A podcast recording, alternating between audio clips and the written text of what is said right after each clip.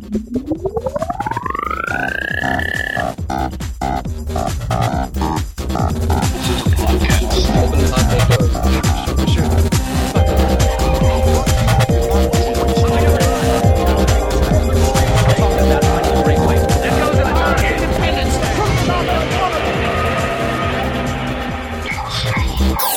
listener, how's it uh, going today?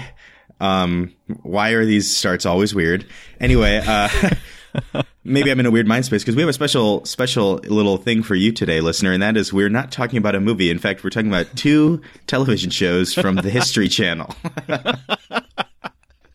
Something so great about this. I know, yeah.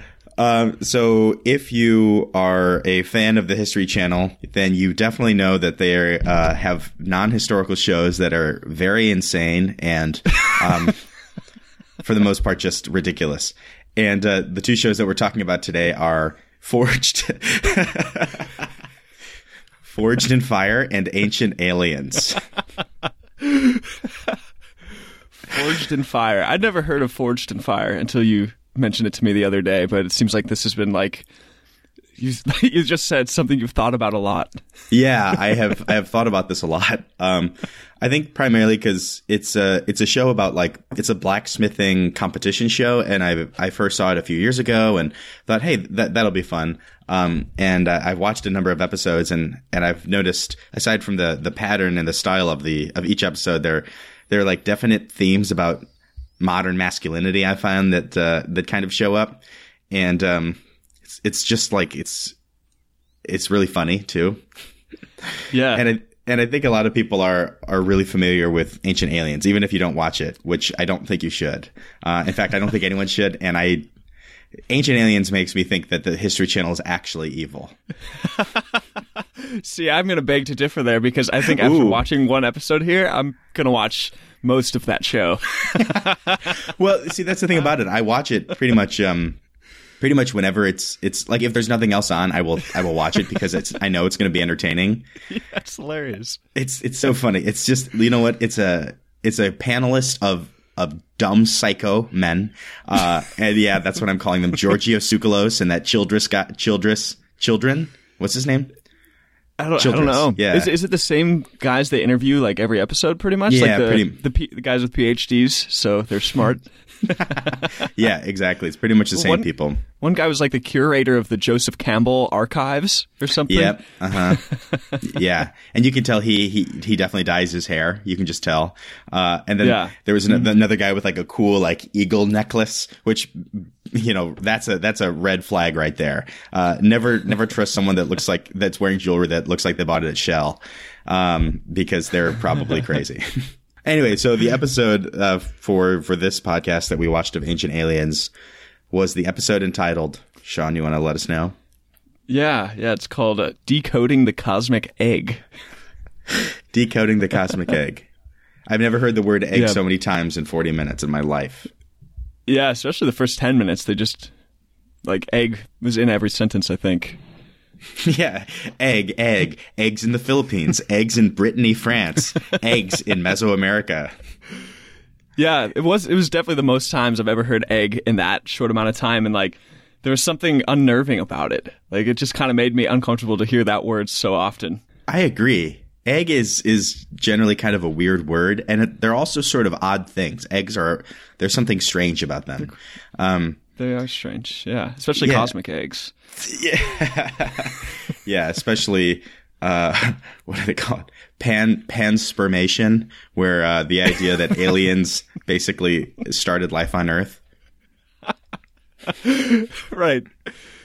I think my favorite part about Ancient Aliens that I just want to say before we like dive into either of these is like it starts off by just putting things out there that are like true, you know, like you know this culture has Yeah. this representation. Like here's how an egg trans like it shows up in all these different cultures, and it's basically just like talking about Joseph Campbell type of stuff. It's like mm-hmm. how could an egg show up in all these different cultures through all across time and then they just like multiple times throughout the episode start a sentence by saying ancient astronaut ancient astronaut theorists and like they just refer to Believe this or body content- like Yeah. yeah. So like, could could this mean that aliens were involved in the creation of the universe?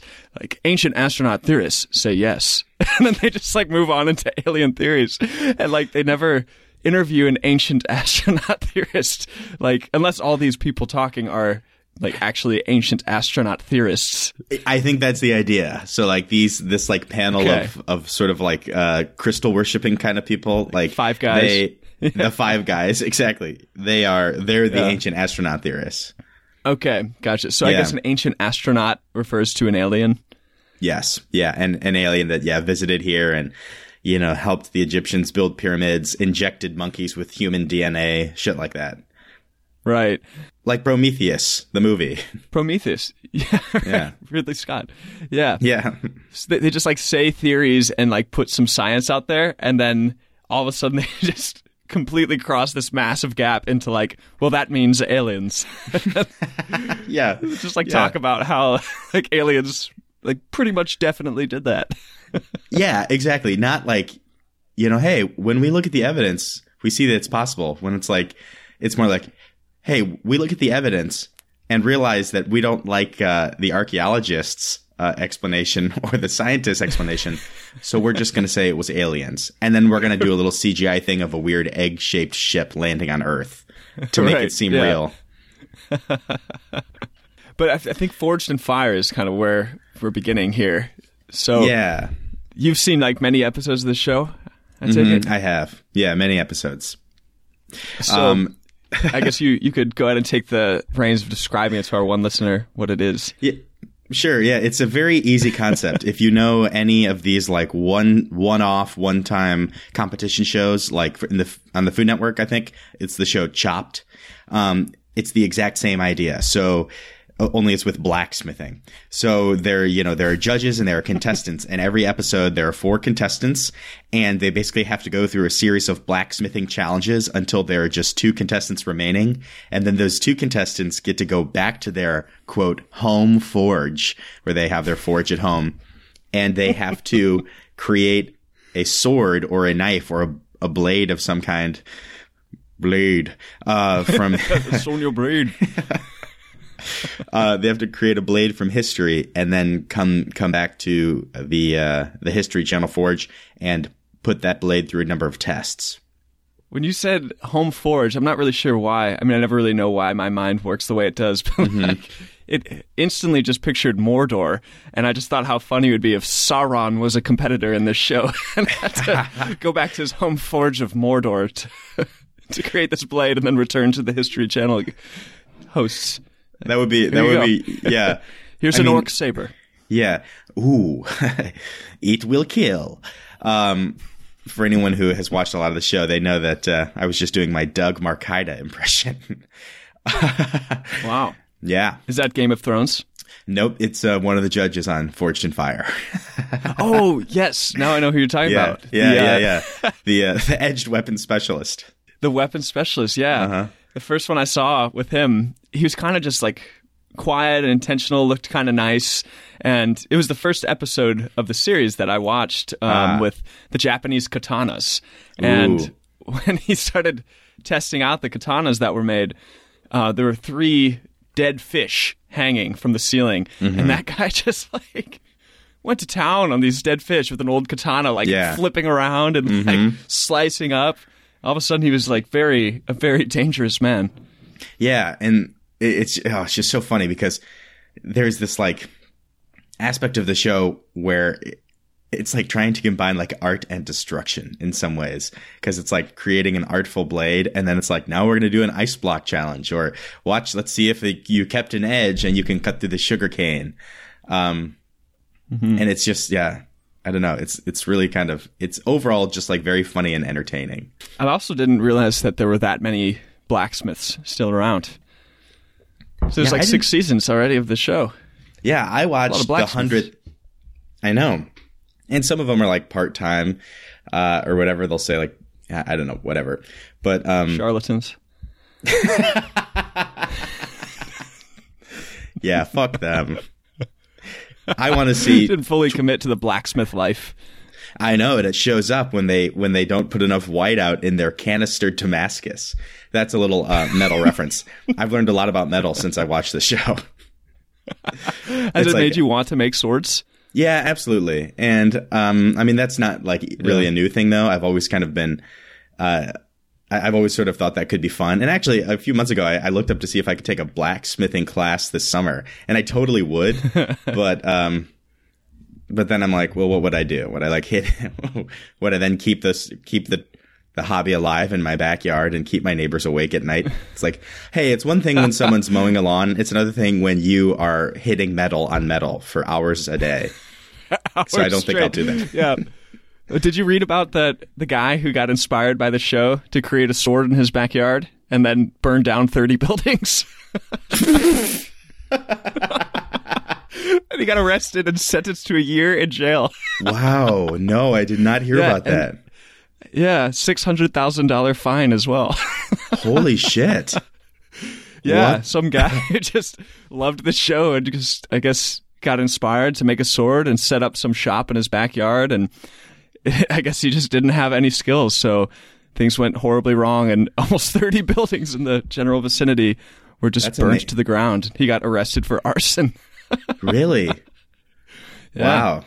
I mean, they have Mm-hmm. that disclaimer at the beginning that forging is dangerous. Yeah, took themselves out of implication. So it was just all on this this poor guy that his life was ruined. Wow, that's that's really crazy. I wonder where he lived that a fire could so easily spread to 30 buildings. Must have lived in like a, Yeah, the middle of a sure. Mm-hmm. city. Holy shit. That's a huge land mass. 30 buildings would cover a huge amount of space. Yeah, it's a very large amount of space. Like tons of firefighters on it. No one died, but I guess a firefighter got injured. Wow. Part of that scares me. I mean, like, obviously the idea of a fire is, and just, you know, the destruction of those buildings is unfortunate and sad, but part of it also, it freaks me out because, um, I'm like, I could see myself doing that. And then I could be that guy who goes to jail for a year. That just really made me scared. Just a little warning before you decide to set up that backyard shop. yeah, exactly. Take the class first. You're right. Yeah, I'll do it in a safe environment, and I'll heed the History Channel's warning. Um, so Sean, have you ever seen the movie The Election? I believe with Matthew Broderick. No, I didn't. I didn't see that one. Okay, well, um, I would recommend that you watch it, and I think it is one of the the cringiest movies I've ever seen. And when I say cringiest, I mean it gives me a personal, like, intense sense of fright and shame and uh, horror and embarrassment.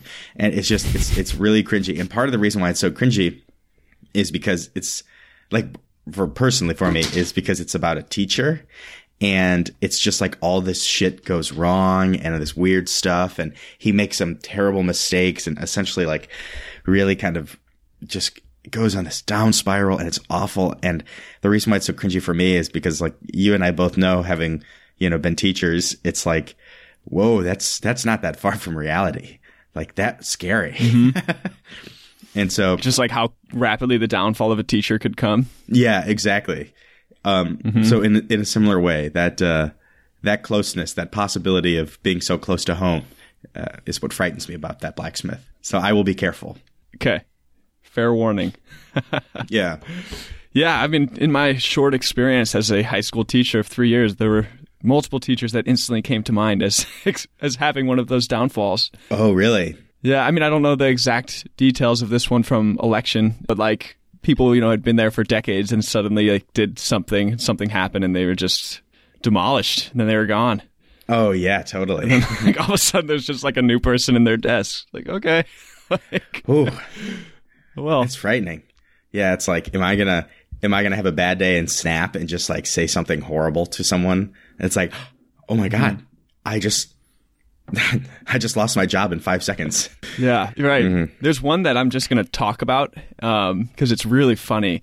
Um, and this this guy didn't end up having a downfall. I think that if it was a different teacher, he would have. This guy was in like administration and probably doing a job that no one really wanted to do. Um, and there was some you know mass email that went out about um, some firefighter training that was going to be happening at the school. Oh man. and and you know he did the classic move of a reply all when he was trying to send this to like one specific woman in administration Oh god. and it it was a picture of like a jacked oiled man in like a firefighter vest like posing with his helmet on and it said something like i know someone who's invited. And it went out to all the faculty and staff. And like and like two, two minutes later there's like another email like a full like page description of like that was supposed to be for someone. Like i'm so apologetic. Like, that that was not funny That's so that's so but hilarious. there's nothing you can do and you send the email like two years later i just like went back through my email inbox and still could find it that is so hilarious. Maybe maybe yeah. uh maybe we can post that eventually for we can you can pull that picture back up and we can post it for the listener. Yeah. There you go.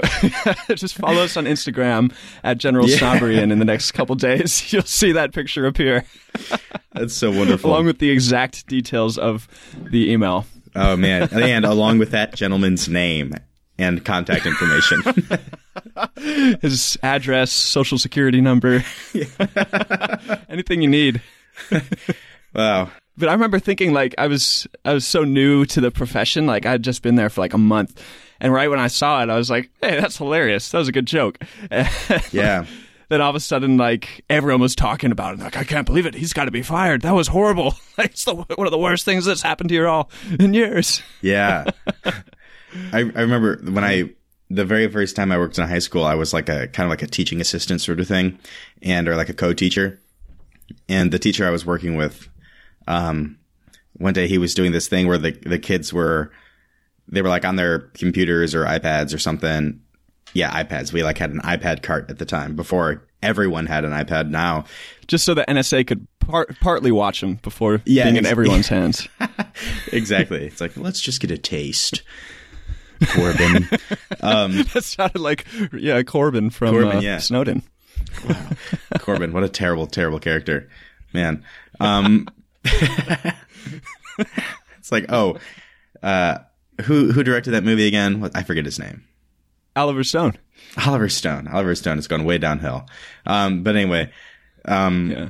yeah, it's like I need a character that's the embodiment of evil. It's like okay, that's really on the nose, but okay. Ooh, sorry. Yeah, not no room Um, for interpretation in that film. Exactly.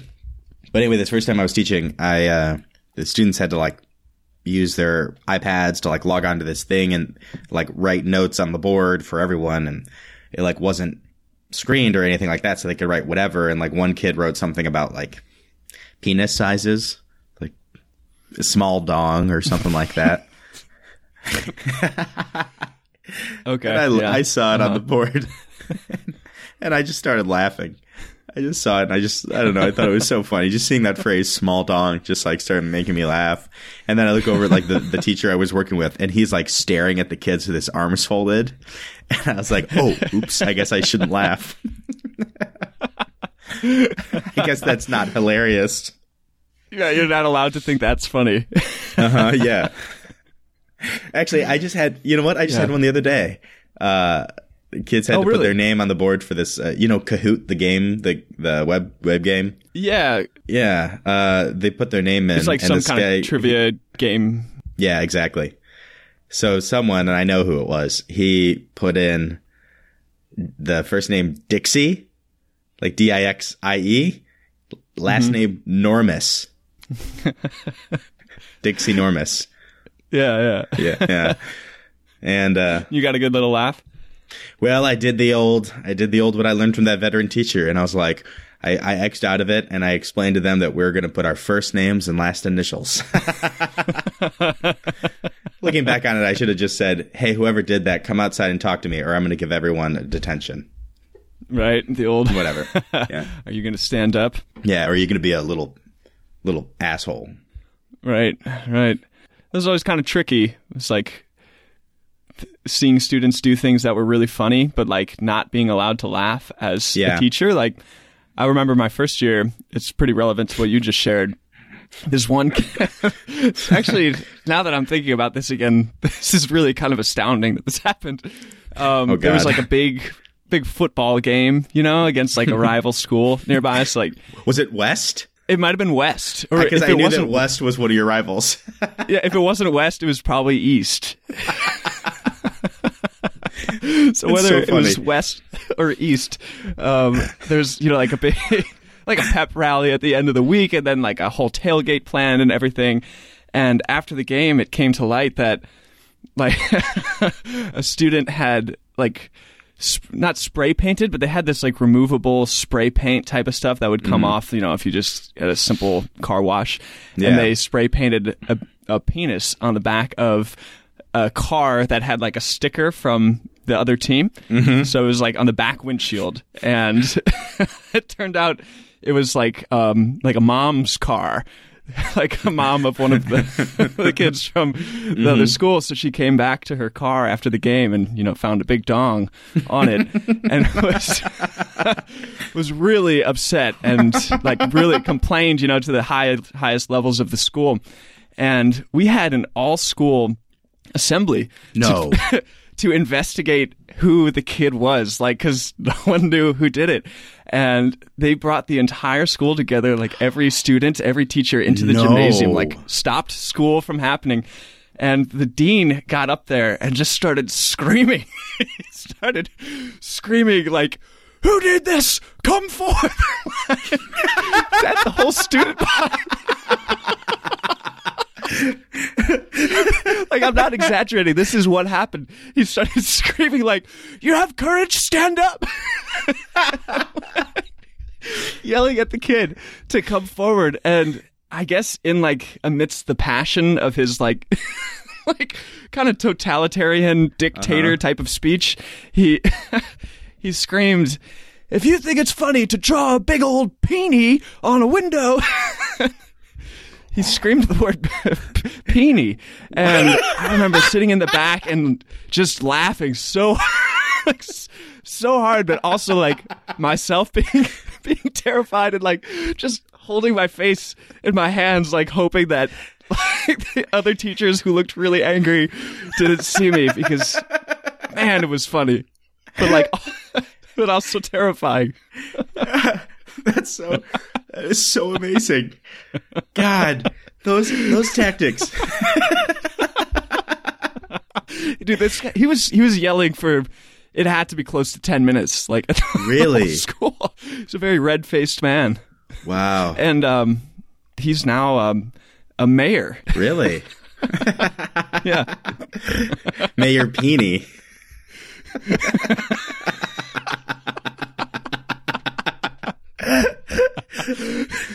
mayor Petey. Mayor Peony. That's so fucking funny. i never even heard anyone use that word he screamed it in rage It's like it, it strikes me that he he obviously was gonna say like penis, and maybe somewhere in his mind he's like, I can't do it. But it would have been much more forceful and seemed much more authentic had he just screamed penis. Yeah, like you're like it would exactly have been right. a little funny, but peony is like really, really funny. yeah, he clearly like something amidst his like unharnessed rage, like Yeah. fired in his mind, saying like you can't say that word, and he just tried to make it more innocent last second. like it was too late to change it to, to weenie. You like it's it, it's like unfortunately like undermines the probably the strength and power of his red faced like br- like voice cracking like scream. Yeah, yeah. You could. There was an audible chuckle that like kind of rumbled through the student body, Yeah. but everyone was too terrified to like laugh hysterically. But Yeah. many people were laughing like instantly. Wow. I, I actually have kind of a similar story, and it was uh, when I was a, a sophomore uh, in high school, and I was on JV football, and I would do water for the varsity football team, you know, during their games because my brother was on the varsity team, and so I would go to the games, and I would, you know, kind of be there, Hey, water boy, hey, water boy! you're a moron. okay. so I was the I was the boucher, and um, man, it was a it was around a, a, time in our our schools. I don't know if you remember this, Sean, very well, but uh, it was around a time when like the football team was like doing like decent, and so the school gave the the head football coach like too much leeway in terms of who he hired, and he hired a bunch of coaches that didn't work at the school, which is like that's not totally unheard of, but they're coaches who are part of the school definitely are like more accountable. Um, coaches mm-hmm. who like don't work at the school, there's they can be like they can kind of be psychos. Loose. What's that? Psychos. They can be psychos because they don't have the same like day to day accountability. And right. there were a few definite psychos. And one guy, and th- these coaches only lasted like a year or two because people complain so much. But he would fucking scream and scream, and he was. A, I just remember him. He was an oddly shaped man. I don't know what that means, but he would scream a lot. And during one halftime, like to like rile up everyone, he's fucking screaming and his voice is cracking and like you can hear his voice just like burning out and he's going insane. blah, blah, blah, we're gonna go out there. When we go back, what are you doing? Like you know this sort of thing, and and then he finished his speech, his screaming speech, like we're gonna get up and we're gonna blah, blah, and we're gonna go out there and we're gonna kick their butts. and I, like you, I stood in the corner, just like doing everything in my mind I could not to burst out laughing. that he finished his powerful screaming speech with the word butts. he had undermined everything he had said up to that point by saying butts instead of asses. Right. Why did he say butts? It really confused me. It's baffling. Yeah, like, it is. It, it sounds like with him, it wasn't like something in his mind saying that he couldn't say asses. It was like his actual word choice. Yeah, because I'm pretty sure he used the word fuck during the speech. so it didn't have anything to do with like personal censorship. There's got to be like an old, I don't know, like Disney style football movie where like a football coach yells that, like, yeah, let's kick some butt. it's just like really like Hollywood overblown sentimentality. Mm-hmm. But man, yeah, that's really funny. Yeah. Oh man, it was it was so great. kick, kick their butts. So, uh, yeah. if, you, if, you, don't mind, can I use this uh, as a segue to talk a little bit about Forged in Fire? Definitely, yeah. Probably time to bring it back. so, in my mind, Forged in Fire is all about manness and masculinity. and on the one hand, it's like a very kind of traditionally masculine show because it's about, it, I mean, there are female contestants on the show, but I would Pretty say rare, right? maybe, maybe somewhere between five and 10% of the contestants have been female, maybe even less.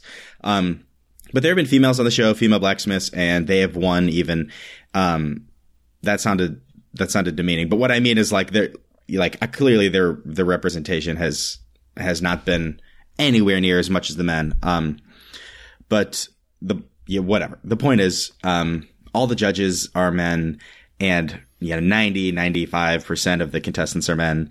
And so the host, the host is a man, former yeah. military guy, and yeah, so, he's pretty pretty yoked. Yeah, he is pretty yoked. Uh, yep. he, it's funny watching his hairstyles change from season to season. Actually, oh, it, it changes, huh? Because his hair I, is probably one of the first things I noticed. Mm, what was it like? Def- it was it was definitely combed back. Ah, um, okay. Yeah, he he reminded me of like a, a more jacked Probst, Jeff Probst, who hosts uh, Survivor. Yeah, yeah, totally. You're right. Yeah, yeah, but also with a little bit of uh, Joseph Gordon-Levitt in the face. Mm, you're right. That's a good way of putting him. Yeah, yeah. Probst Levitt. Yeah, very good. Um, but yeah, his hair's changed. Like he he grew it out for a while, and for a while it was just like a mop on the side of his head. It was really kind of weird. But um, so clearly, just from the outset, you look at it, it's about men swinging hammers, making knives, which already are phallic, and um, and so on the one hand, it's like a total man. It's like a total man show, but I, I, like, which would lead me to just sort of criticize its like traditional masculinity. However, right. I think I have a theory that the History Channel is actually trying to alter our view of masculinity by way of this show, sort hmm. of po- doing a little bit of satire and trying to sort of like sneak something in on you. Because from from the looks of it, everything about it, like I said, is traditionally masculine. However, the show itself always has an emotional arc, which is not traditionally masculine. You know, this idea of um, either it's like a, a competitor who you know, is a veteran and struggling with PTSD and he uses blacksmithing as like a, a coping mechanism. Or like a guy who got fired from his job because the factory moved. And so he took up blacksmithing and now it's his career. But there's always this like emotional arc that is supposed to make us feel good. And a show hmm. that makes men feel is not a traditionally masculine show. And so I feel like it's actually trying to draw men into the 21st century ever so slightly, but by doing it by being like, Hey, here's a masculine show for you. Come on in, brother. And then they walk in and they're like, now feel. Interesting. Yeah. Interesting theory. So yeah, that's my theory about it. So with that logic, then wouldn't something like, uh, Lone Survivor be doing the same thing? Oh yeah, with um because yeah. I haven't seen the movie to be perfectly honest, but like Oh, Lone Survivor. My, Sorry, I was thinking of that Survivor Man show from years ago. Oh yeah, because he he always like got kind of emotional. But anyway, I, I feel like there's a category of movies that's like effective military dramas that are like follow men and like yes are really kind of traditionally masculine, like doing your duty, you know, and mm-hmm. going out and serving and kind of entering this selflessness. But they always seem to go toward like a emotionally charged conclusion where someone sacrifices himself or like something that riles up the male emotions of those watching. Like, would that be doing the same thing? No, I, th- I think you're right. And and one thing that makes me think about it for Lone Survivor is, um, the opening scene of that show of that movie is this like really like overly saccharine and like kitschy guitar riff. It's like like not like not like a not like a Top Gun era guitar riff, like a high speed one, but like a soft, sweet guitar. Yeah, riff. I think it's um, I think it's Explosions in the Sky. I think that band did the soundtrack for Lone Survivor. Really? And yeah, I don't know. I don't know if you've them. listened to them before, but um, they're like a post rock, all instrumental band from mm. Austin, Texas, and they had several albums out that really didn't sound like anything else, and it's like emotionally charged guitar driven music that just goes through these like epic crescendos and these like kind of soothing aftermaths. And then they started moving into film scores. Oh totally. Because totally. i think like exactly what you're describing like it just kind of can subtly create like a pretty direct emotional experience yeah it kind of reminds me of do you know the band the national yeah, yeah. They have mm-hmm. kind of a similar, uh, yep. similar sort of yeah. feel. Yeah, except they have that guy who's like. I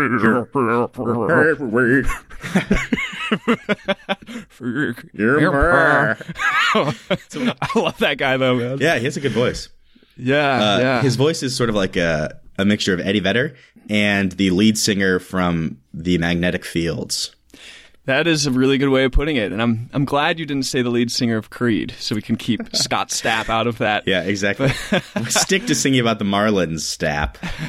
yeah. Definitely going to insert that into this point of the podcast.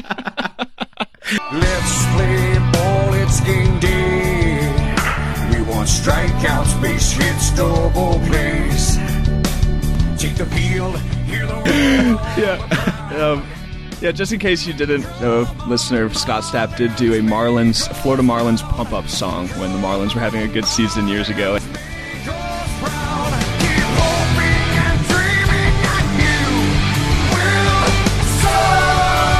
Might have been the final downfall of Scott Stapp. So yeah. I think the next time he came to public consciousness after that, he was he put out a video basically asking for money. What? One strike, two strikes, swing away. A diving catch, a stolen base. It was, it was really sad. It was basically just like him talking about how horrible his life had become. Oh my god. it, was, pretty messed up. Wow. So, yeah. Hope, hopefully Scott's doing well. Yeah. I'm cheering for Scott. Yeah. But, but yeah. It's, final quick tangents on this. Uh, did you ever see the movie Warrior with Tom Hardy and Joel Edgerton and Nolte? Uh, no, it's the fighting movie, right? Yeah, it's no, like I never um, did. it's they're MMA, mm-hmm. like UFC fighters. But man, it's a good movie. Oh, and cool. It's really emotionally charged, like hmm. really, really emotionally charged, and like the climactic scene takes place to a national song. Ah. and like one that just builds and builds. And I guess the director um, said that like before he even started making the movie, he knew that that song was going to be the climax. Hoping and dreaming that you will soar. Um, this whole issue of male emotionality, yeah, I think is so fascinating. I don't know. I, I like. I, I read this book, or I started reading this book called um. Iron John. Have you ever heard of this? No.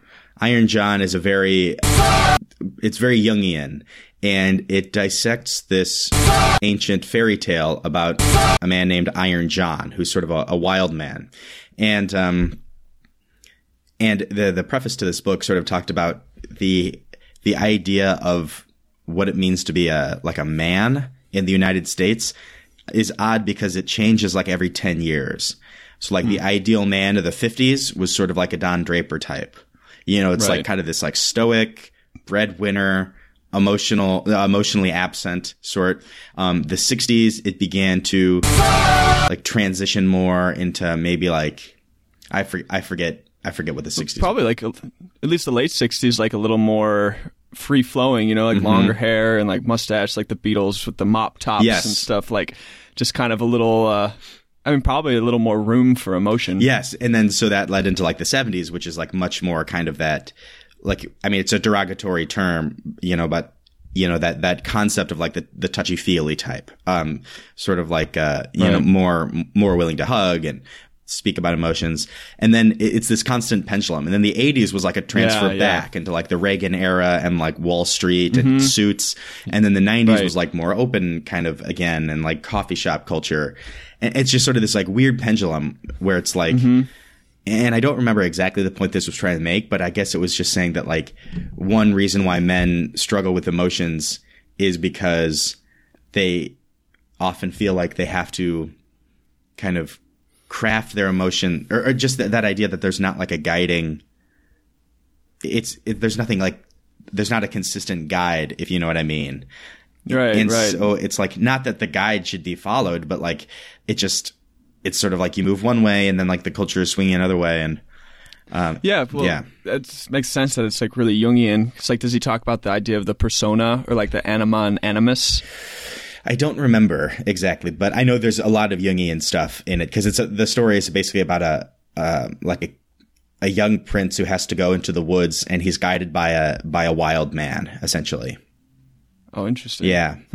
Anyway, Yeah, I can see that getting all Jungian. Mm-hmm. But like what came to mind is he said like the anima and animus were two like archetypal energies within you know the collective human psyche. Mm-hmm. It's like everyone to some degree, and that you know it's kind of like the masculine feminine impulses that Mm. we all have, and so like depending on the culture.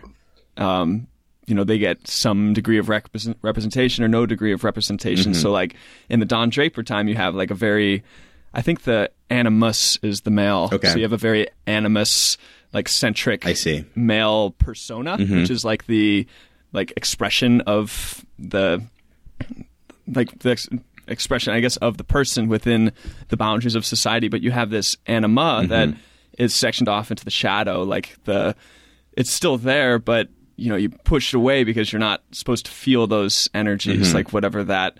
Um, and that, so you know it could manifest in dreams or whatnot, and just basically create a pretty imbalanced and unhappy individual. Because like the whole thing with Jungian psychology was like making all that conscious and like finding a healthy, balanced integration of all these energies that aren't as like conflicting as society will often like make them. But but yeah, like the level of shadow of like an the anima mm-hmm. would be dependent on like the cultural situation in the society, which is changing, like you said. yeah.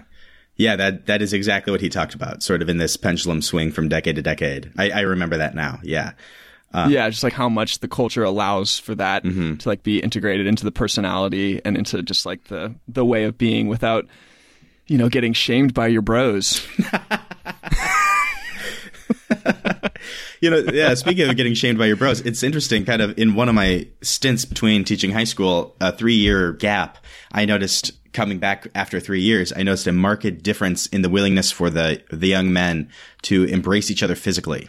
Like it, it went from being sort of like, oh, fucking bro hug, you know, which like has like Mm-hmm. a bro hug is like hedging your bets against a hug. It's like, Right, yeah, I'm, it's like, I'm calling We out. know we want to do this, but we have to make a joke about it Exactly. and like act like it's something stupid. Yeah. Yeah, so they mm-hmm. call it a bro hug. And then, and a different thing, I was like on like this like overnight thing with mm. some students, and we were just like hanging out, and uh after we had like finished everything we needed to do, and like legitimately, like guys were using each other's legs as like pillows, and I was like, wow, this is I, mm. I would not have seen this like three years ago. Like they're literally just hanging out the way like siblings would.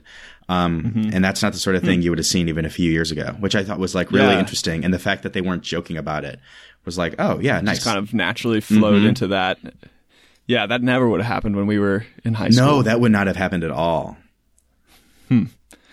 yeah, I mean, but it makes sense. I think thinking about the way the culture has shifted, just in terms of like representation of and like acceptance of like way diverse ways of being. Um, you know, like it's Pride Month right now. Mm-hmm. Yeah. Mm-hmm. Like that wasn't a thing when we were in high school. Like if it, if it was, like it wasn't like a nationally recognized and accepted thing to the way it is now. But then you know we have both sides of the pendulum because right now we also have like that surge of like hate and like Yeah. like terrorist groups who are like fighting this type of representation by being I don't know that whole like make uh, make things great again that bullshit Mm-hmm. Yeah. like it's so subjective and it could mean like oh yeah like when men were men like Don Draper Mm-hmm. Yeah. and you know just trying to like extinguish that impulse or like the the representation that like these diverse emotional feelings can have but yeah man it's so complex because then like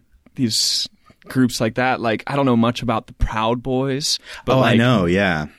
that's like a, a thing Mm-hmm. now and it seems to be pretty connected with like alt-right and is is that I, that, Correct, Yeah. or- As far as as far as I know, I likewise don't know a ton about it, but it's like it's one of those things where it seems like it's one of those groups that on the one hand, sort of like ancient aliens, on the one hand, Yeah. they have some legitimate messages. Um, and I don't know much about the Proud Boys, but like ancient, just I'll use ancient aliens as like kind of a guide for this. The first five minutes of ancient, every single ancient aliens episode, they bring on legitimate, like truly legitimate academics, people with PhDs in mm-hmm. astrophysics, PhDs in history, archaeology, etc., and they sort of present some objective material. And then from there, those people get pushed to the back, and then these kind of mm-hmm. ancient astronaut theorists come in and they begin misinterpreting the data. Um, yeah And so I Yeah. think that's like the Proud Boys.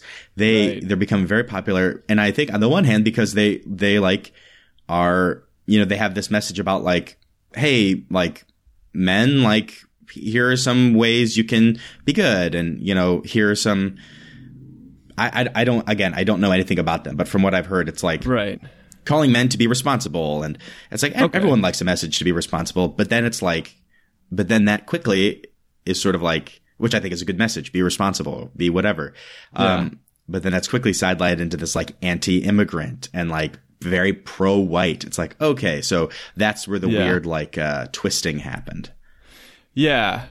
Yeah. So maybe it's like factions of that like Proud Boy centric thing that, you Mm-hmm. know, break off. But like, yeah, that's a really good connection to where, because it's also connected to conspiracy. Yeah. theories, Right. It seems like there's some weird connection between this alt right stuff and this sense of conspiracy, like being Mm-hmm. lied to and like oppressed and all that.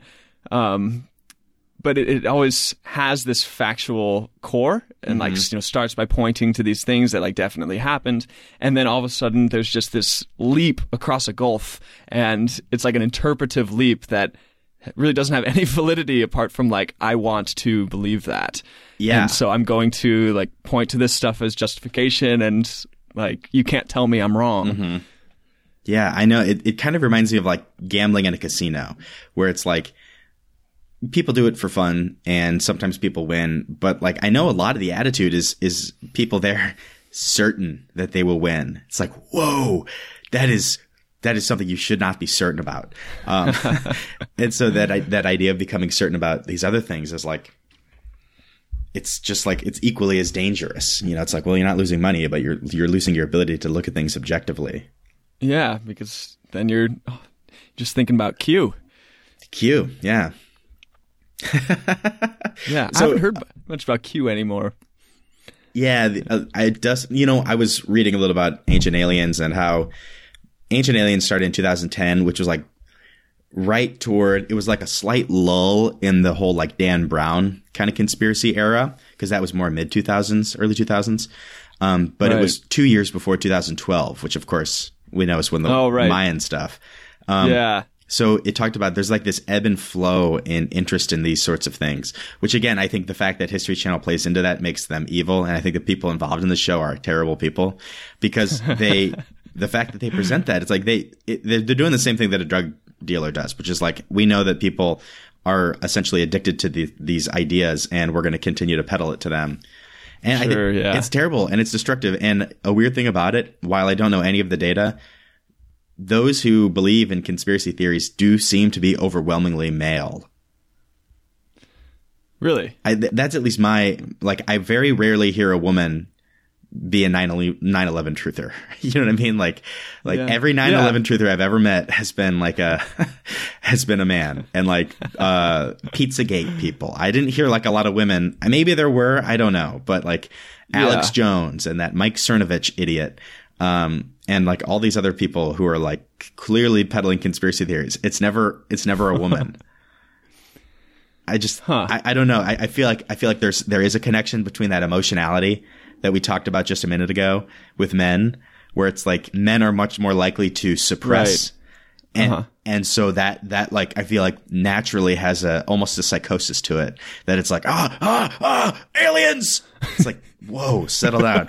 or like if it's not aliens, it's immigrants. Or if it's not immigrants, it's non-white people. Or if it's not non-white people, it's the government. It's like, whoa, like what is that? What is that weird emotionally fueled rage that like, that leads you to reject like conscientious education? I don't know. It, it frightens me. I Yeah. think that's why I'm talking about it so much. Right, yeah, because it's kind of have, finding frightening manifestations these days. Mm-hmm. Like it's not just idiots talking online; it's like people killing people, Yeah. like with these theories at, at like their heart. It seems that way. Like I mean, it's really hard to. It's so complicated. It really is hard to say what is like objectively true now because at least in like the news and the political sphere, like you know, when it comes down to the fundamentals, it's still the same old philosophical questions like, does this mug exist or is it an illusion? Mm-hmm. Like in that Ancient Alien episodes when they talked about like the the universal hologram Oh yeah. theory or something. Just like toss that out there and then just started saying how like the entire world is an illusion and something about how ancient aliens inseminated the hypothalamus. the 'Cause they look like eggs. you know, I think one of my favorite things about this episode is like the the crux of their argument basically depended on all these things in the universe and across the earth that look like eggs. But I just wanted to tell them I was like, have you ever seen an egg? Because an egg is not an oval, so you can't just point to oval things and be like, that's an egg. Like eggs actually have a distinctive shape. common shape. It's like where they they're, they're not exactly an oval. Um. Anyway, Yeah. but not that that matters. It does, that doesn't matter. But it was still stupid, and yeah. Yeah. But I don't I mean, we've talked about it several times on the podcast about like the whole crisis of masculinity and like a crisis of meaning and you were alluding to earlier about like not having like role models or guides and I think we probably got most into this in our Fight Club episode with mm-hmm. like the idea of like you know having no father figures and like who do they turn to Yeah. like this Tyler Durden character who's actually like the psychotic expression of Edward Norton oh, like, God. and he's like their guide into whatever's coming and it's all this like the meaning that's been passed down or that they've inherited from their fathers has been like deemed meaningless and Yeah. empty and so like well what's meaning well our rage is meaning and like our gathering in this and like it is this like emotional connection but it's not necessarily healthy emotions Yeah. it's like the emotions of like beating the shit out of Jared Leto and God, that is so disturbing, and I love how much it disturbs you too. oh, it's profoundly disturbing just the sounds and The sounds, and then his Yeah. face for the rest of the movie. like it doesn't look like him at all. He's just deformed for the rest of the movie. Oh my just God. because Edward Norton wanted to destroy something beautiful. Wow.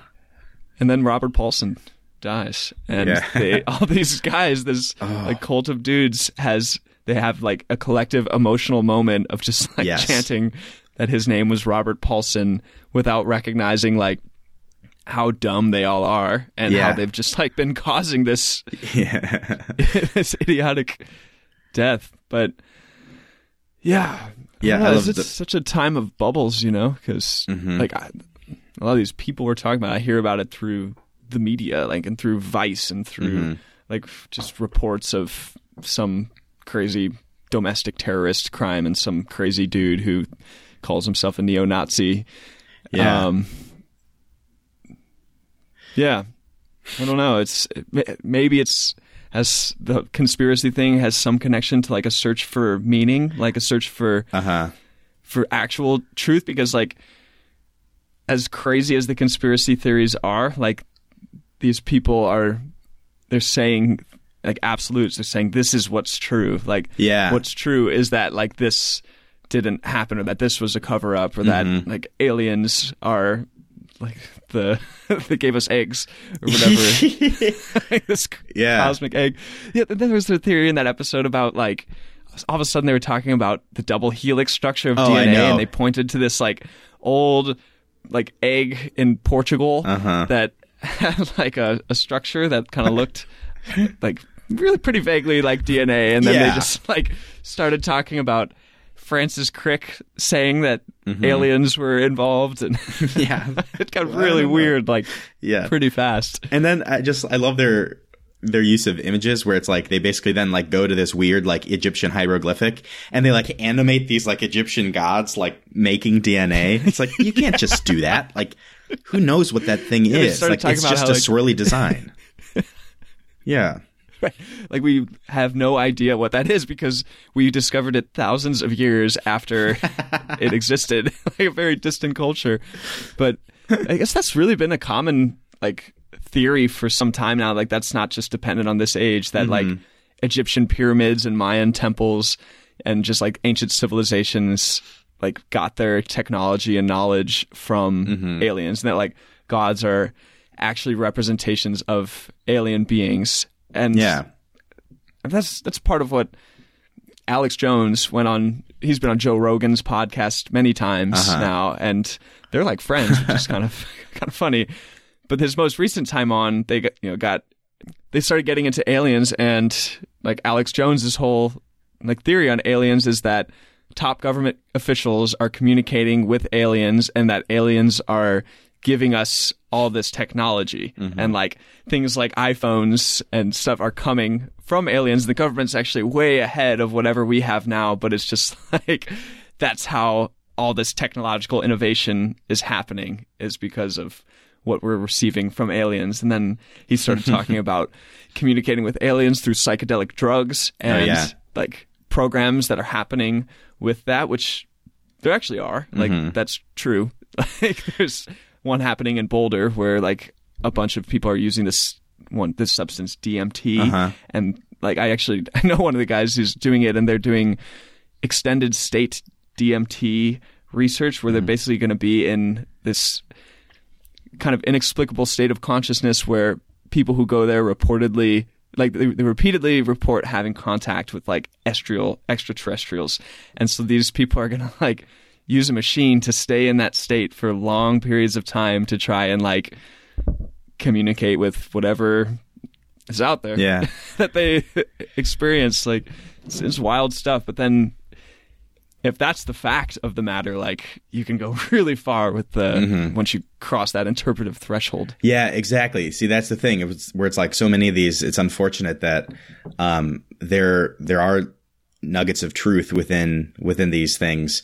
Um, even like with like the 9-11 conspiracy. You know, the the crux of that argument is that you know steel melts at whatever twenty two hundred degrees Fahrenheit. Jet fuel burns at fifteen hundred degrees Fahrenheit. Something like that. So they're like, so the towers never could have fallen. It's like, well, that is correct. However, you're missing the fact that steel can bend at like a thousand degrees Fahrenheit. So all that needs to happen is it to get hot enough to bend. It didn't have to melt.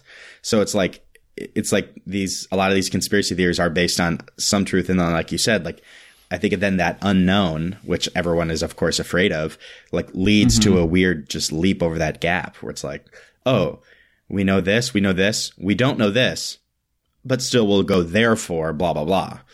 So Right. Yeah. yeah, in some funny way it's like almost like a mirror of just the path of like philosophy of like mm-hmm. going into what we can know and then you know recognizing it's that there's always like something unknowable like you're never going to know everything like the whole like faust story is you know this guy who just is obsessed with knowing everything and has to like sell his soul Yeah. to the devil to know everything but then it's just it's like that trend weirdly applied to like politics and the physical world and I don't know. Yeah. It all just comes back to Buddhism that the inner is the outer and Ah.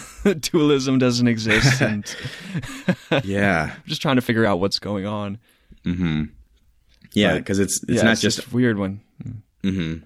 No, it's Oh, go ahead. It's not just like art and literature. It's like, yeah, unfortunately, this has like real effects on people's lives, and it's like, Right. you know, I, I see this with with teaching. There, it's like students' abilities to discern what's real and true is is now influenced more by media than it is by old fashioned learning. You know, um, which is I think kind of scary Yeah. because Yeah. it's like okay, so we have like uh, Dan Rather, like the classic you know news guy, for half hour segment on this channel, or Ancient Aliens on this one. Well, they're both on TV, therefore they're on an equal footing. Therefore, their content must be equal. Like that's what that's what you know. A lot of the stuff is about, like how people buy into this shit. Well, it's like, well, Yeah. they're on an equal platform where it used to be like yes. Right. whatever four channels and you know every city had two newspapers it's like that was that was the source but now when it's like fuck i can watch impractical jokers or fucking ancient aliens Or, read like who the hell Jerry's blog from North Dakota. exactly yeah yeah. Yeah, it's like the the sameness of the internet where it's just it's perspectivism, like just so many perspectives and like like Trump himself has mm-hmm. been largely responsible for like just declaring that like news doesn't exist in any truthful fashion anymore and everything's Yeah. fake. yeah So, i think this you know, is we're- mm-hmm. this this this seems like an epistemological turning point in human civilization like right now right? yeah. It's like the core one of the core questions of right now is like what is true? Mm-hmm. Which is like Yeah. the same question that Descartes departed from, right? yeah It's like the origin of Modern like, philosophy. Modern philosophy. yeah But and it's, it's, like Arist- I feel like Aristotle and Plato were asking the same things, but Mm-hmm. there was like a general consensus in the world. I think at those times that certain things were true. There wasn't. I don't know, but I can't imagine there was mass hysteria over the question of what is true. yeah you know and not to kind of get all dark but uh i Go will dark. Yeah, Um, you know, side. obviously, what'd you say? the dark side, The dark side. you know, so force. I think, you know, so talking about the history of the Catholic Church real quick, the Catholic Church often gets a very bad rap in the Middle Ages because it's seen as like dark and backward. However, I think people forget that um, for, largely the Catholic Church was responsible for education in the Middle Ages, and the Middle Ages produced the foundations of modern science. So modern science began with Galileo or whatever, but the foundations of that were planted in, in the Middle Ages as they learned about astronomy and um, physics and math and all this other stuff. Um, but then after the printing press, you see more of like the classic like Inquisition style of of stuff happening, and like the Spanish Inquisition, which was notoriously violent. And I think some of that is because once the printing press was around, there was this idea that information is now widespread, and it's it's kind of scary when information is widespread in some ways. And so if you're um, if you're an institution interested in kind of holding on to a certain viewpoint, you're going to find that to be scary. And now we're at this point in society where information is so widespread that I wonder if we'll have kind of a a moment where there's this concept, this idea that we need to like it, it's getting too out of control. Again, it's like you know Pandora's box sort of thing where it's like, oh shit, you know, is there going to be a backlash where it's like we need to get back to this? I hope not. Yeah. Sorry, there's a sense of that happening right now, right? With like going back, like mm-hmm. make it great again. Like yeah, exactly. and just kind of looking back and Stranger Things, 1980s. Stranger Things. Oh, thank you for saying that. That made me because I think what I said sort of made me depressed, but you just saying that made me happy. yeah, Stranger Things is, I think it's a it's a good thing. yeah, I agree. Do you like Stranger Things? I forget if we talked about this. Oh yeah, man. Okay, Love it. nice. Did you? Because because I like it, but I like I, I like it, but I and I think it's well done, but I, I don't necessarily think it's good. Yeah, me neither. yeah, yeah. it's like that second season especially was like, damn, this was this was a legitimately bad show. Yeah, there's very little I remember about the second season. I remember Uh-huh. um like that poor kid that just all the bad stuff happens to him. Just now like, you're a million this- degrees. Sean Astin just like appears in the second season and like Sam. gives this kid really pointed advice. He's like, "My mom always told me in nightmares, like when there was a bad thing there, to just to look at it and say I'm not afraid." And so this kid does that, and then he just gets like possessed by this horrifying demonic entity, for, and like it controls him for the rest of the season. And Sean Astin just completely misguided him. Wow, and I never noticed killed. that. Yeah, That's really fucking which fun. had gave me the theory for a while that Sean Astin was going to be that beast in disguise, but then he just died. yeah, he seemed like a bit of a he like he had a, a scary vibe. yeah, that like too nice kind of vibe, Uh-huh. you know. Yeah, exactly. Which like in our um, in the script we're writing, Independence Day three is kind of our treatment of Bill Pullman. That's right. Yeah. it's a little too nice. Like, what's going on with this guy? Well, Yeah. you're gonna have to tune in, listener. Yeah, to find exactly. Out. Yeah. So yeah, just we got to get Yeah. that script to rolling pretty soon here. I know. Yeah, I know. Yeah, we do. Yeah. Uh, but yeah, just to back at what you're saying about how there could be this impending crisis of needing to go back Mm-hmm. Yeah. to something like it's almost like a center. Like, what is a center of like information and trust? Mm-hmm. Like, can that in this like crazy internet landscape can that still like exist in a form? Like, mm-hmm. is it Wikipedia? Mm-hmm. Yeah. like- I know. Yeah. That's probably the most trustworthy thing out there, actually. it's the exact opposite of when it first came out. It was Yeah. the least trustworthy source possible. like it's pretty much what we all turn to for information now. yeah. You know, it's kind of funny. It's amazing. It's like, I think when Wikipedia came out, they thought it would become what like Reddit is now. It's like, it's just going to be crazy people posting bullshit. But now it's like, yeah, it's like fucking Wikipedia is more respected than like CNN. yeah, right. Yes, because it's got citations. yeah, you're right. And, you Yeah, know, so- so, so the, oh, go ahead. I was just gonna say it's just it's not just the rambling of some crazy person. Yeah. It's like, here's okay, where this like, maybe- information is sourced.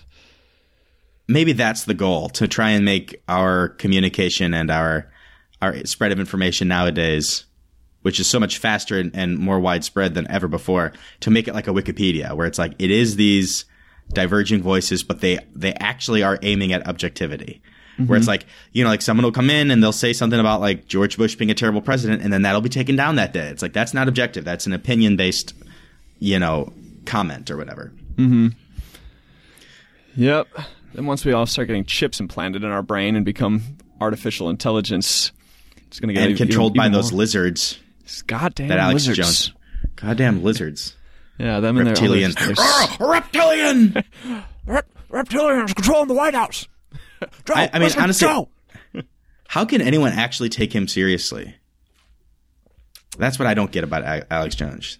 Yeah, you're just hearing this crazy man screaming. Yeah.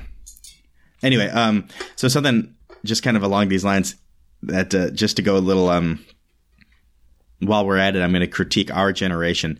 So it's something that I realized. You know, there's this big talk of like, you know, politicians, you need to fucking, you need to solve the crisis you've created, which is the crisis of bipartisanship in our country.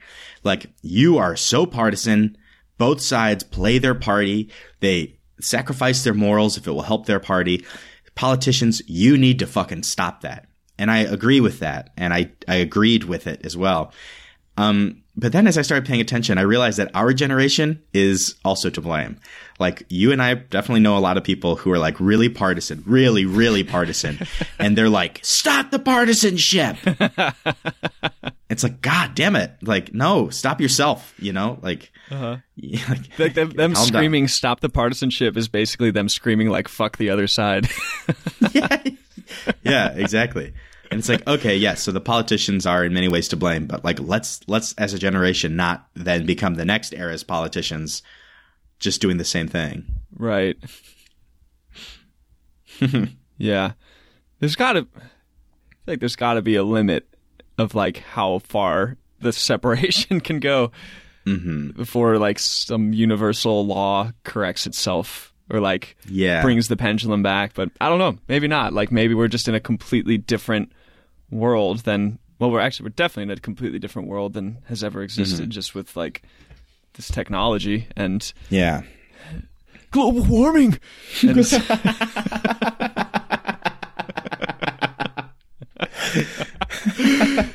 And every time this stuff gets too crazy and heady, like I just it always comes back to a South Park moment that just makes me laugh with them mm-hmm. like reducing it to something really dumb. Like Yeah. a decade ago, just all the citizens of South Park running away through a nice day and just like pointing at the sky and screaming like it's global warming, like.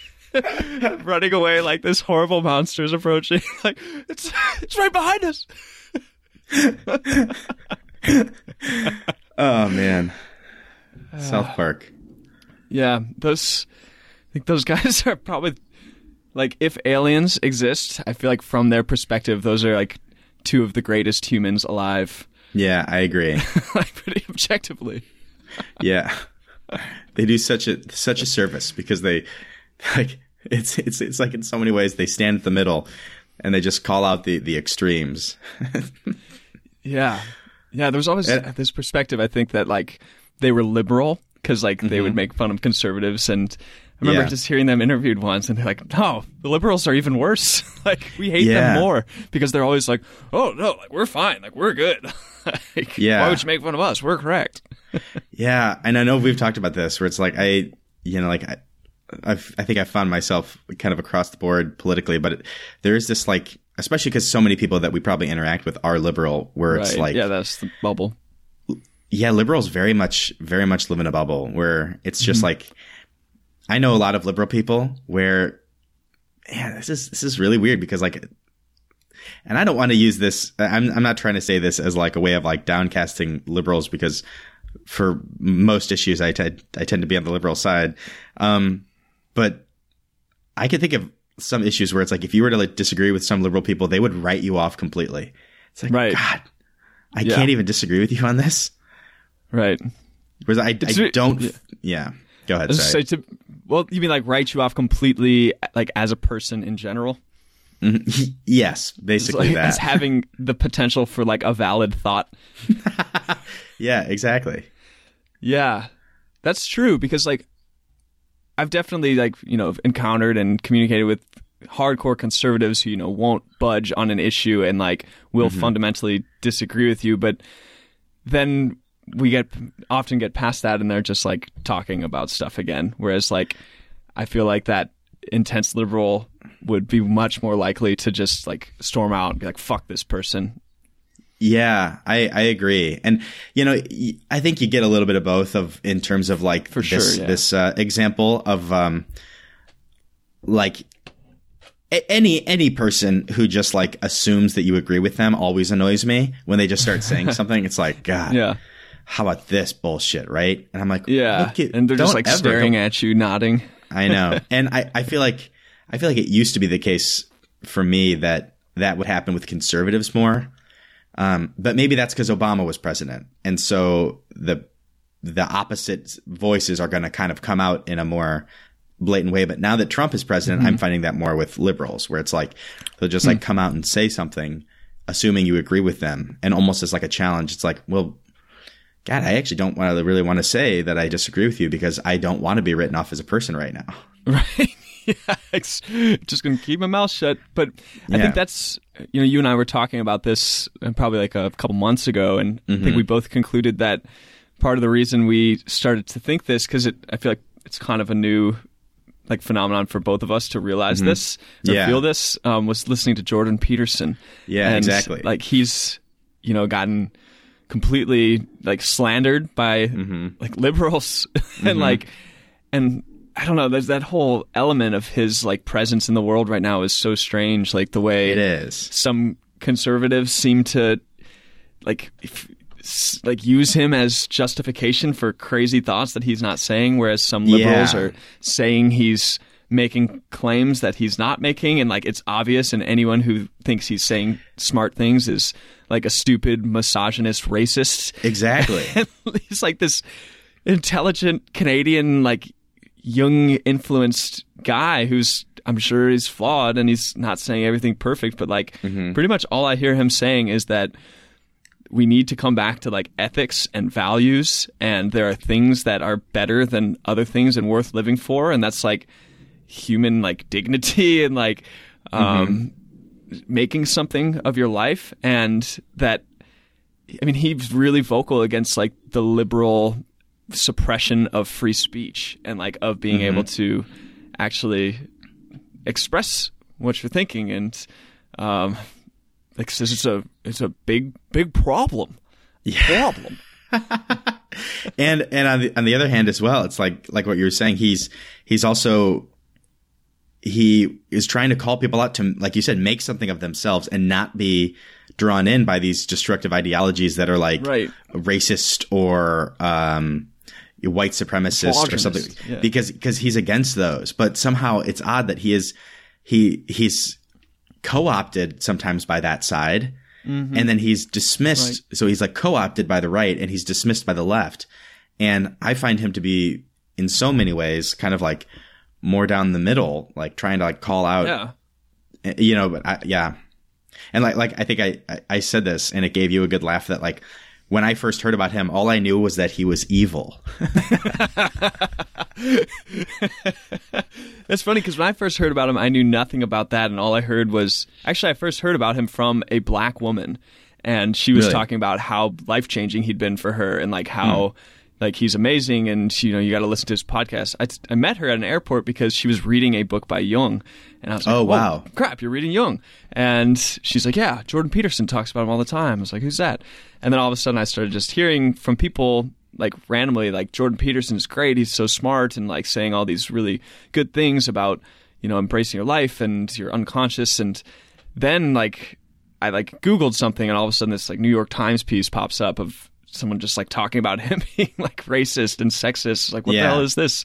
And then that was like after the fact and it's like this is so different than like everything I've heard and the way I was introduced to this guy. yeah And like I've I've seen people since then, like who say like, "Oh, you like Jordan Peterson? You must be a straight white male." And Oh, yeah. like in a really negative way. And then I'm kind of like, "Well, I am a straight white male." Like, Mm-hmm. and then I kind of have this voice like, "Am I not seeing something? Like, does that? Am I legitimately like Mm-hmm. in a bubble that they're exposing, or is this just part of like this weird cultural moment where like people are see that as a very negative thing to be and like just kind of objectively because you know of like inherited privilege which like i would never deny that i have like inherited a like huge amount of privilege yeah and- exactly but like i guess It doesn't that deny you as a disqualifies someone as yeah, a human having validity or like Uh-huh. being able to be a good person like that seems that- that's that interpretive leap i guess that is problematic and subjective i don't it doesn't feel subjective it feels pretty pervasive but i think especially through the liberal Yeah, see, that's the thing, and I now. think, yeah, I, I think something hive that's mind, kind of a. i should say What'd you say? I just said hive mind. I should Oh. Yeah, say because you know it's not necessarily the individual liberal, but like that collective perspective that is perpetuated through Facebook and shit. Yeah, and I think you know something that we, you and I, come back to time and again. It's just this idea that you should be able to, uh, you should be able to converse about issues and not write someone or an idea off immediately. I mean, there are certain ideas I think you undoubtedly can immediately write off, you know, um, Yeah. you know, the terrible, pervasive, evil ideologies and whatnot. But Yeah. Like if you say like Nazis were good, like yeah, I'm probably to write you off as Exactly. like, a person, to be honest. Yes, exactly. Um, but you know, it's some, something that's so interesting that I think the, the liberals made a huge mistake on, which, um, which I, I really think they do. And I, I kind of made this mistake a lot as well a few years ago was early on casting all Trump voters and Trump supporters as racist. Right. Like that mm-hmm. was a very big mistake because it Oh, yeah. just served to, it's like, I, I get how you could feel that way because I did feel that way. It's like Right. he is saying these things and he is doing these things that it would be very hard to interpret other than being, other than the fact that, other than coming from a racist person. And I do think he has some, some racial or some racist tendencies. And I'm saying that I'm just trying to kind of word that politically. Um, Right.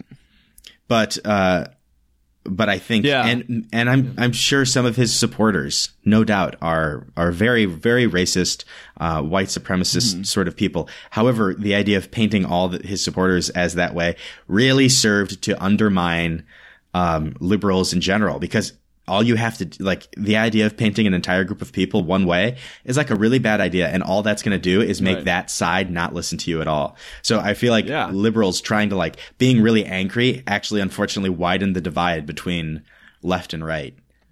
Yeah. It's like And yeah. it did this thing that like I think has become more conscious that that liberal um, mentality can often do, which is like put themselves above like you know like it's not not just putting everything in a bubble on the other side, but like you're racist and you're dumber than me. Like Yeah, exactly. like I am more intelligent. Anyone who's intelligent would not vote for this man, and like that. uh, You're making a really good point that that as like a it was an emotional response, you know, out- Exactly. out of fear, out of just like confusion, anger, and um, it casts like half of the country you know, people would be like, "Oh, Clinton got three million more votes." Like, okay, what figuratively half of the country into a bubble and saying like that half of our nation is dumber than us. Like, they really, really accentuated that divide. Yeah. and like, that's what we're really feeling that divide now. And like anyone, any human being who is put into a group and said that they're dumb and like, I mean that that's probably going to make them not like the person that says that. yeah. And it's like and that's pretty understandable.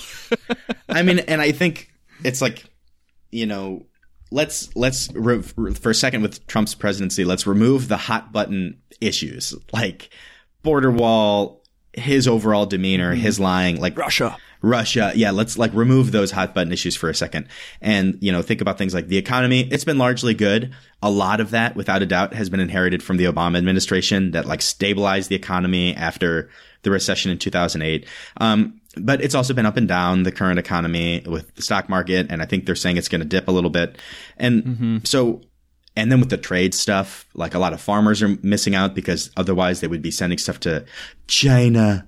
Um, Yeah. but so let's say you are a conservative, a moderately conservative American from like the middle of the country and you supported Trump because you share some of these conservative values. However, you don't like some of his policies and you are kind of fed up with with his attitude that go against, let's say, your traditionally Christian ethics or something like that. Um, do you do you think that that person is going to go over to the liberal side in the next election? Because I don't think so. Once they've been called a dumb idiot, right. It's like the exact way to make sure that they don't come over. exactly.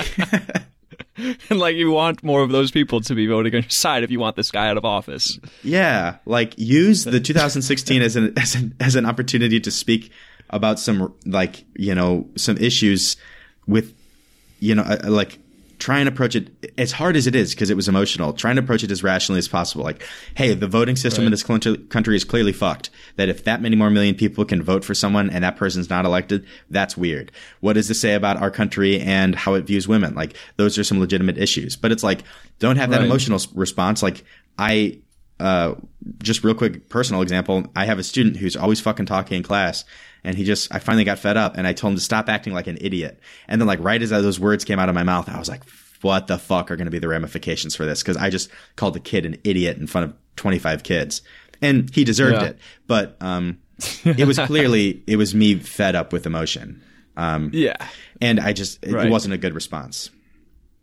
So I think just to tie it back to something we were talking about earlier, Mm-hmm. like with emotion and just how there's like there's positive expressions of it and positive feelings of it and like not positive responses to it. Yeah. Like I guess the impulsivity is where it gets dangerous because especially with like a powerful emotion, like that can that can drive human behavior not just instantaneously but for like long periods of time you mm-hmm. know like people often like look back to hitler's speeches and like that dude when he's just screaming like in front of people like he's riling up a massive emotional response like in you know a nationalistic kind of way like that's you know pulling something out of them mm-hmm. and basically making them do crazy things. And you can't you know take the person out of the situation. It's not all hitler. Like they're choosing that mm-hmm. too but like the power of emotion cannot be like you know extracted from that situation. So you know that mass hive mind liberal response to Trump being elected was very like impulsive emotion, like not pausing with it, not like s- processing it, mm-hmm. sitting with it, but just like profound fear and profound confusion and like finding community through like validating that impulsive response of being like they're bad like Yeah. anyone who says like blah blah blah anyone who votes for Trump is this and then everyone just like cheering like yeah yeah, Yeah. totally agree yeah yeah. And like that's this is the same thing that got Trump elected that his supporters do is like it's like you know really emotional things like yeah. yeah, I know. It's like Like, yeah America great yeah. It's- I don't know it's the irony of it all. Yeah. Ironic. and like i yeah i like i it, it bothers me because i disagree with donald trump on most of his most issues. And i i think most things he says are just like really terrible and dumb and horrible because he's lying all the time. But it's like Right. i can i can i try and be this sort of person where it's like i can believe that i can feel that way but also like criticize the other side. And just thinking about how many situations I've been in since he's been elected, where I've been in groups of people and someone has just like spoken for the group, essentially. Like, you know, you've been in those situations where someone's like, Yeah, yeah. great. And then we got this, this idiot in the White House where it's like, okay, yeah, he is an idiot. And I definitely agree with that without a doubt. Um, but you know, like you just, you just kind of denied anyone who supports him who might be sitting in this Right. room right now. Like, and you're basically, you're trying to equate them also with being an idiot and it and you're right he is an idiot but that is not the intellectually competent thing to do. Like rather you you that's fueled by emotion. And i think emotions are good but when it comes to debate uh, emotions cloud objectivity. Yeah. Or just at least the Im- im- impulsive response to emotions. Like, exactly. Yes. I think of you know processing it and like being with it in like a mature way and not like just letting it instantly cloud your judgment is not conducive to like being like smart, open-minded, connecting with people. But like Yeah. to be able to feel that and recognize like okay, I'm feeling that emotion, but I my entire being is not equated with that emotion. Mm-hmm. How can like express this in a healthy way while being open to alternate alternate pers- perspectives and it's tough you know like that is not necessarily our default like way of being like that's that's what spiritual paths are often all about is like yeah experiencing these emotions but not like being controlled by them and not like completely attaching to them so this is water but like you know there's a, a part of me too yeah, this is Yeah. water yeah df df Uh-huh. dub um But you you could totally see someone listening to this podcast and being like, "Fuck those guys, they're Trump supporters." I know. which like is so crazy. Like, think to be able to say anything about like that liberal like hive mind in a negative way. It's like, well, you must support Trump then. If you're not with us, you're against us. which Only the Sith speaks in absolutes. only a Sith. yeah, it's it's true though, and I I feel like I've been pretty clear that I don't like Donald Trump, and I disagree with Yeah. almost everything he's done. Uh, we gotta look critically at ourselves. Yeah, exactly. We're never gonna grow. It's true, and and again, it's, it's like I, it's really hard, like this idea of, um, a lot of this kind of comes back to this idea. Actually, I, I think about this sometimes of revenge or vengeance, you know, and like you said, Revenge John, of the Sith. yeah, spiritual paths. They they all speak against vengeance, and they talk about how vengeance destroys yourself, and um, Anakin. and how, Anakin, yeah, and it's it's terrible because there is such a desire. Like I teach my students this that there's a difference between revenge or vengeance and justice. They're not the same.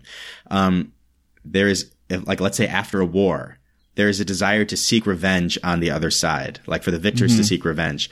And like let's say look at World War II, like there were the Nuremberg trials, but those were an attempt to get justice for the millions of people who were harmed and destroyed and the lives and, and that sort of thing. But there's this idea of like seeking revenge. Like first of all, it's it's more that impulsive emotional response and it might feel good for the moment. However, if you are thinking about it pragmatically, when you seek revenge, you are strengthening the other side. You're strengthening the will of the other side and you're not you're not leading to reconciliation or completeness. And unfortunately with our political system, every win is like a chance to rub it in the face of the other team. And it's like, mm-hmm. man, they're just going to come back stronger next time. And you know what they're going to do when they win? They're going to rub it in our face. And then when we win, we're going to rub it in their face. And it's never going to end until all those faces have been rubbed. Yep. And then Thanos withers away into dust. Yeah. All those faces have been rubbed. Yeah, it's terrible. It's true. Yep.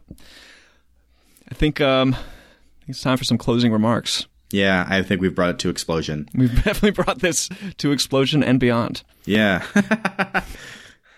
uh, Lightyear. Yeah. That was. I'm grateful for the History Channel, for um, Me too. Forged in Fire and Ancient Aliens for taking us on this journey.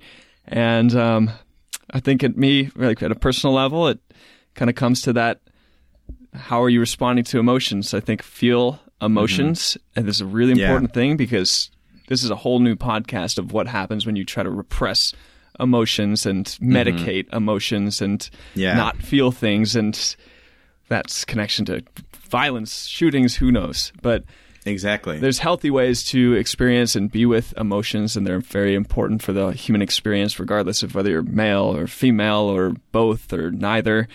And mm-hmm. um, yeah, hopefully um, we get some leaders who can step up and help people out with that. Yeah, I, I agree. And, you know, I just, my, my closing thoughts would be, um, Ancient Aliens is, uh, appeals to sort of that shadow, that shadow world, right? Am I using that correctly? Sort of that dark side that, Yeah. that we repress. Whereas, whereas I think Forged in Fire is more of a synthesis. Um, like, uh, you know, uh, fire purifies steel or purifies iron into steel. I think Forged in Fire maybe is doing a, a bit of purifying work for the men in society who Nice. who who have one image of manliness, but then discover that it's it's broader than that and and healthier and better. So So may you be reborn in the cosmic egg and emerge forged in fire.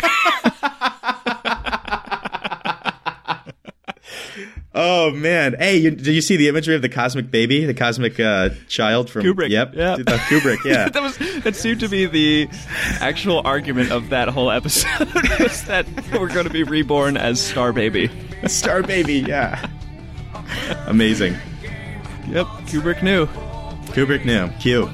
Cute. All right, thank you. you, listeners. Oh, this has great. been a fun ride. Thank you. Absolutely. Take care.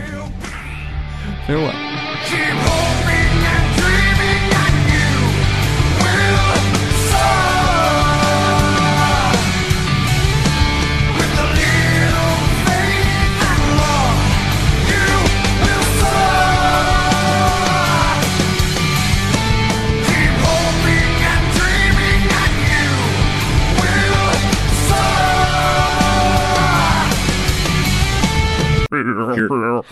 Every week.